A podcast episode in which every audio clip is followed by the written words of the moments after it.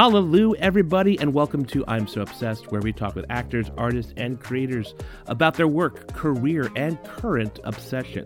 I'm your host, Patrick Holland, and you know today's guest as the only contestant to compete in three seasons of RuPaul's Drag Race, as well as for starring in shows like Two Broke Girls, The X Files, and The Mentalist, and of course, her role in the Bradley Cooper and Lady Gaga film A Star is Born.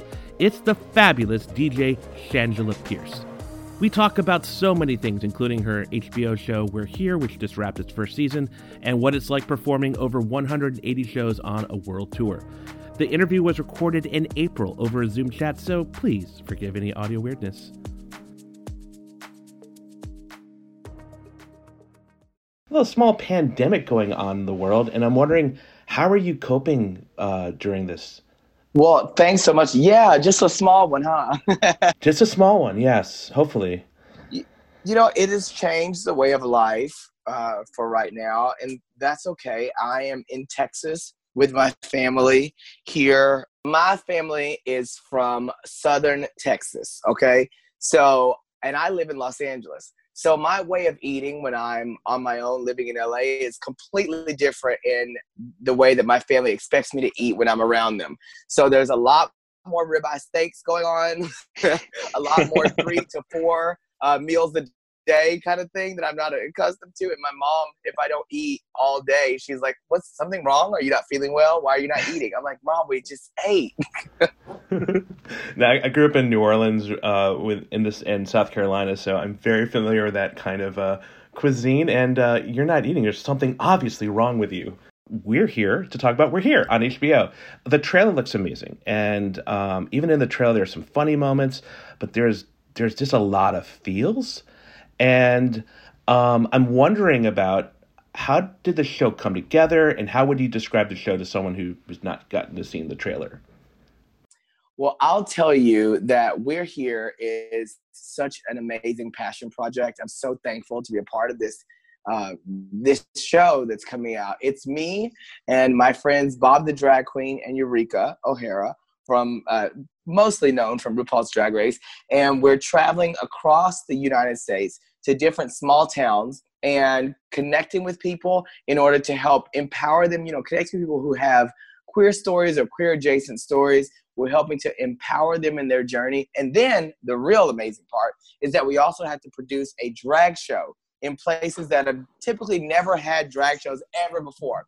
And we're putting our, you know, our, our people that we partner with, our drag daughters, we call them, into the show as well as ourselves. And we have to go out in the city, in and out of drag, connect with the local townspeople, invite them to the show. And who knows, are they going to show up? Or are they not? But what we're trying to show these people is that sometimes in places where you don't think there's a community that would support the LGBTQ community, there actually is. And like, how did you choose what towns to go to? Well, we have a great team that kind of looks for really amazing stories that we can connect with. Each of us get our own uh, drag daughter, and each of them have a very unique story. So we have a great team with HBO and, and the production company IPC that sources these people, and then we go to those, take our RVs, and head to the town. Uh, I, I, want to talk about the RVs in one second, but also I, I guess following up a little bit, like what is like maybe one of the most surprising things that you experienced making the show?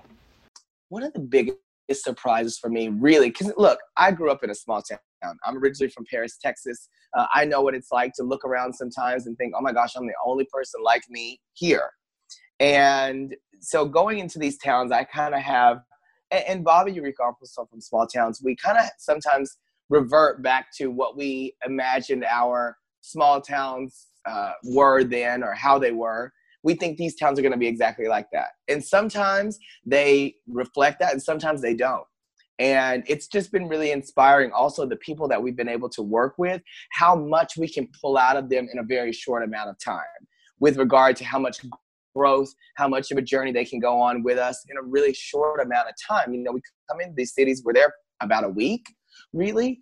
Um, and so we have to not only connect with them, we have to help build confidence in them, but we have to put them in drag for the very first time in their lives, a lot of them. And in addition to that, then they got to get on stage and do a show and it has to be a good show for people that they don't know have, have ever supported them in the past. So there's a lot of emotion, but I've been really inspired by the strength of the people that we've worked with you talked about like your first uh, putting someone in their first drag show. Um, I, I, did theater for years, and I remember the first time I had to do drag. It was very scary, very nervous. And then when I I I, I got on stage the first time and and had that reaction from the audience, it, the the confidence, the the power, and all that came there. I, I'm sure compared to the of shows you do, it's it's uh, like community theater versus like Broadway kind of stuff. But I'm wondering, do you remember your first time doing drag and when that kicked in that this that you had this talent, that you had this ability? Well, you know, my first official time doing drag was when I performed a Beyonce single ladies number back in 2009 or 10 uh, that was my first time getting on stage and doing drag. And then fast forward 10 shows and, and five months later, I was on RuPaul's Drag Race season two. So that was a quick whirlwind for me. But I, you know, I, I always remember when I was a kid, like maybe 12, my mom, I found my mom had a CD. Uh, my mom oh, yes. had a CD. yeah. My mom had a copy of RuPaul's Supermodel of the World album. And I remember getting it and playing it and looking at the pictures and like the CDs used to have as I'm explaining this, you know, they had a little booklet that you could like flip through and look at like the track list and like photos. And I remember seeing mm-hmm. those and it inspired me to dance in the house. So I would like sneak in when my mom was gone, like put on her heels and wrap a towel around my head and a bed sheet. I'd make a little asymmetrical dress. Honey, I was ready for Project Runway before the day. And I would dance around the house in that. And so you know, I have fond memories of that being like somewhat drag for me. But um, when I finally did it, it was just, you know, it helped me to, I think, be even more confident and powerful in my own life as DJ out of drag, you know. Eh, but everyone looks at drag, and a, a lot of our contestants as well or, or participants look at drag and go, oh, honey, I, I mean, yeah, it's just putting on shoes and a dress and a hair. I got it, no problem. And then when they actually have to do it, and they have to get you know padded and tucked and corseted and, and the wigs and there's so many elements and they're having to lip sync and memorize a, a, song and also perform it and know where to go choreography but also in these heels they've never worn before you know they just they realize that and i hope more people will how much goes into the art of drag. How, how do you help those people get over like that fear? Because i mean in one sense i feel like in being in drag there is kind of an armor there is kind of uh, protection behind it because you are encased so to speak. But then on the other side it is you're putting everything out there literally. How do you what kind of advice are you giving these people who are doing it for the first time well i think back to the advice either i had or i wish i would have had in a moment when i i felt that way and a big way that we do it, you know, you have to get over the fear, but you can't just like mask over it really quickly. You can't just be like, come on, girl, be confident. And then all of a sudden the person is confident. No, you have to literally, you know, connect with them and find out where is this fear coming from? What is motivating it?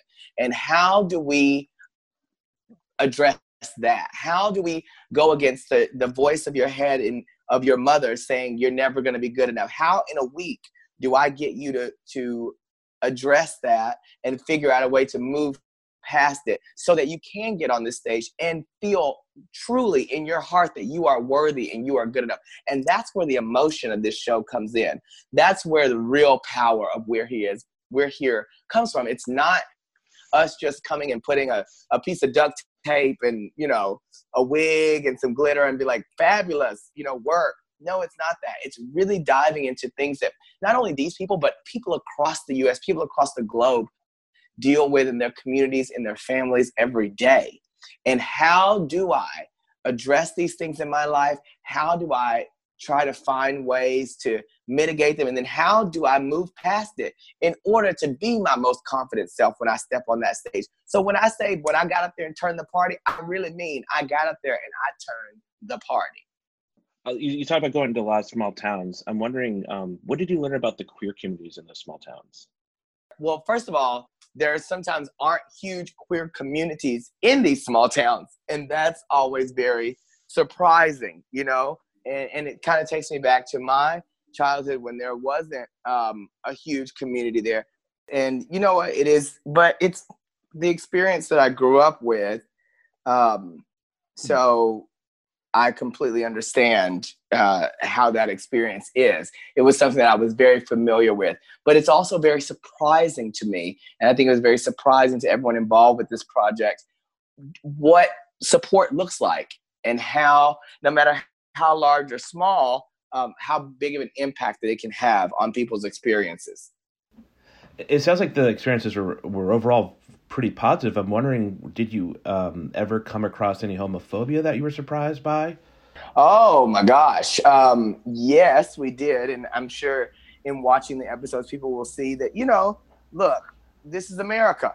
And in America, there are all different walks of people who have lots of opinions. Some are more vocal about them than others.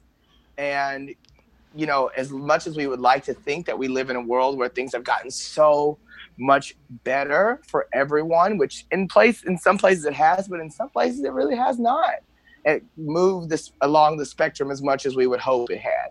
So um, it we did experience some of that, but I think the better the bigger thing is seeing how much positivity also came from places where we didn't even expect it and also like uh, it sounds it the in the trailer it looks like a small like little army coming to the town and, and uh, recruiting the people and, and, putting on the show. I'm wondering um, between coming to the town and leaving it, like how how did the town change, uh, or or how did the visit change you and and the town? Just experiences in drag that we all have.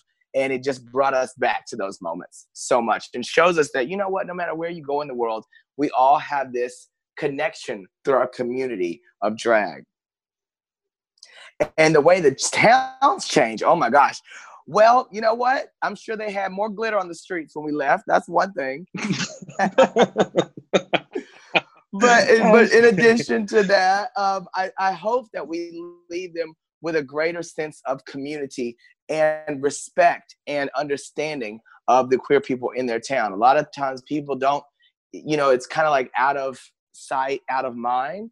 And because they don't necessarily see a huge queer community, they may not think that it exists, but it does. And hopefully, we help to build that in those places. Okay, you kind of joked about glitter, but I, I guess it's a good transition to like in 2020, there are so many products and even gadgets geared toward beauty, makeup, uh, reading your skin. There's like little printers that print makeup dots on people's faces. Do you use any of this stuff? And if so, like how does it incorporate like whether you're putting someone in drag or just making fabulous, make yourself look fabulous to go out? Yeah, there's there's a lot of new things coming with makeup with regard to in the that have like a tech component to them. I'm more standard in a way that I have something that works for me that I love, and I've fallen kind of into that routine of using things. However, there are gadgets that kind of help me to deliver my best drag, especially with regard to social media one of those specifically not related to makeup, but it's related to lighting. Oh my gosh. Like it is, you have to have the right setup in order to, whether you're vlogging or you're just getting ready and drag. We go to so many different places. The little Riki light up mirrors, one of my favorite little thing. It's an LED mirror that you can take with you around the globe. It also has like where you can connect your Bluetooth to it. It's just really helpful when you're traveling the world to be able to have that because drag queens we need the right amount of light in order to do the look correctly and i know that uh, there's this other really cool fan that i use to uh, to dry my lashes now it looks like one of those dyson like bladeless fans but it's for your lashes and it's uh, i got one from Cammy uh, i think it's pronounced uh, Nguyen is N G U Y E N, C A M M Y N G U Y N. She has this like lash fan that's so cool. I love it.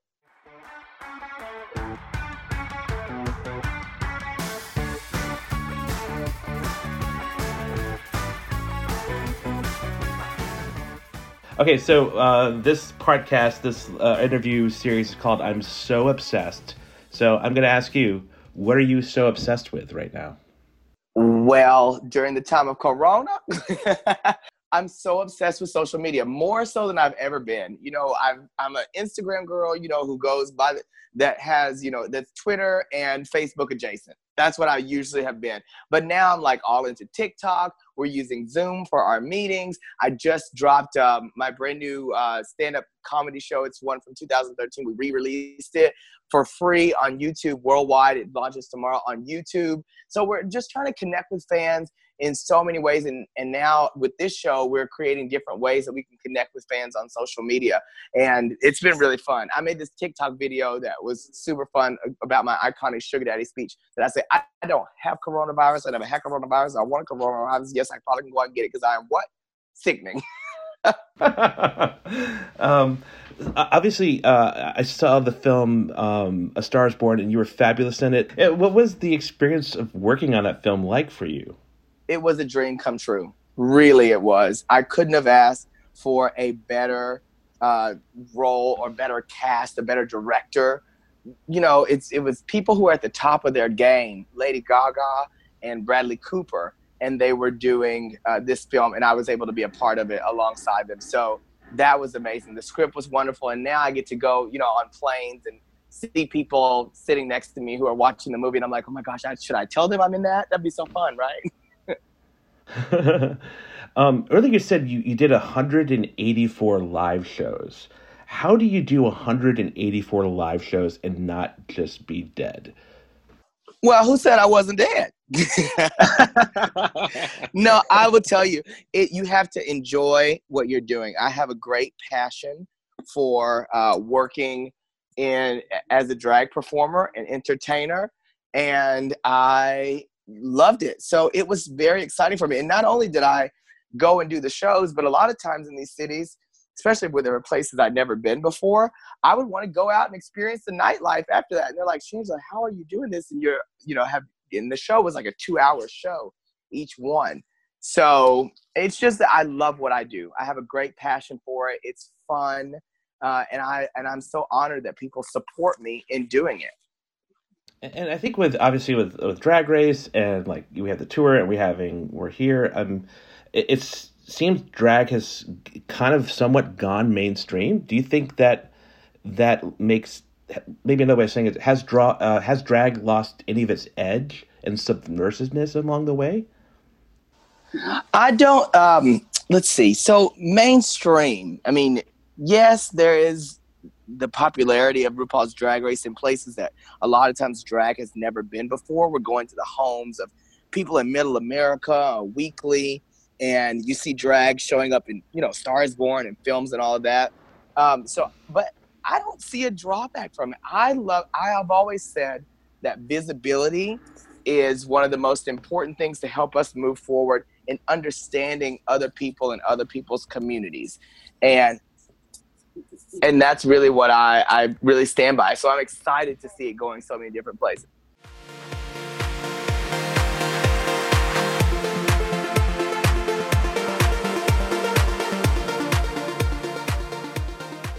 Okay, so I want to wrap up here a little bit with a, a just a thing I call pick one. I'm going to give you a selection. You just pick one. There's no rhyme or reason. It's just whatever you want. We'll start kind of nice and easy, and maybe get more complicated. So, okay, the first one is hi or hallelujah. Hallelujah. Hallelujah. How did you come up with halleloo? Where does that come from? Oh, I, it's just a saying that I've always like said. I never thought it'd pick on or catch on or be a catchphrase of any kind. It's just something I say probably more than some people like, but I thoroughly enjoy it. It's a happy word that um that you know it's kind of like hallelujah, but the shorter, cooler form. So it's like a positive, affirming thing. I'm like, oh yes, halleloo. Hallelujah. I oh, see. I learned so. I thought it was hallelujah, and I've misspelled it the whole time. Okay, next one. iPhone or Android? Oh God, iPhone. iPhone. Ever since ever since my first one, I've never gone back. Okay, Instagram or Snapchat? What is Snapchat again? I'm kidding. uh, every, you know, it was Instagram for sure. All right, on stage or on screen? Uh, ooh, now that's a difficult one. Um, on screen. Crown or tiara? Uh, I don't need either. I'm Shangela. excellent, excellent. Get, these get a little harder, and I'm so sorry, but these are good. Paris, Texas, or LA?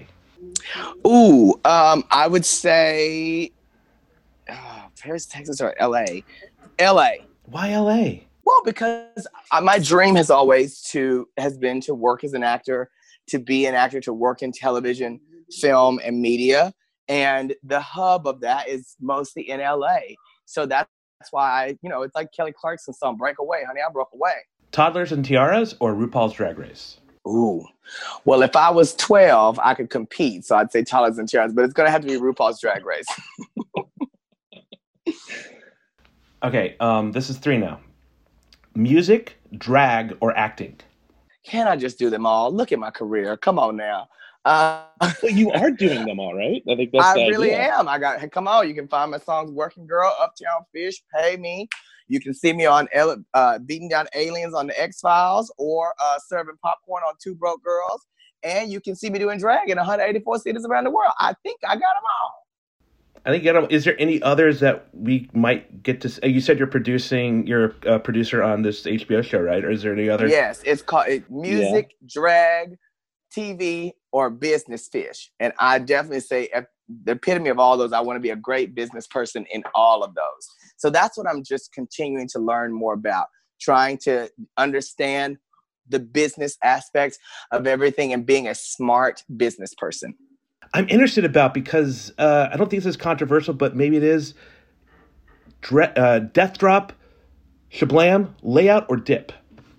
I mean, whatever you call it, you still end up on the ground with a bad back. So uh, I've always called it a death drop.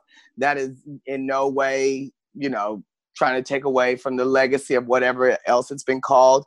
But when I go down, Shangela does it, it's called the death drop. And, and do you have any tips for doing an amazing death drop? Practice on the mattress first, and then take it to the stage. Right, and the trailer, there's like a little thing at the end. Is that like it looks like you are just on your back on like a gymnasium? Is that you doing a death drop? Oh yeah, trust me. This this ep- this season of We're Here, you're gonna catch a death drop pretty much in every episode, if not more. I think it's what people are wanting right now. Something with not only entertainment but also an element of compassion heart and and just something to take your mind off of everything that's going outside your home um, right now. So I, I, hope we get to bring the smiles to people who need a moment to take their mind off the seriousness while they're still recognizing how serious this is and, and taking uh, the necessary precautions. Absolutely. I think also i think a lot of people are going to be obsessed with this show so to speak so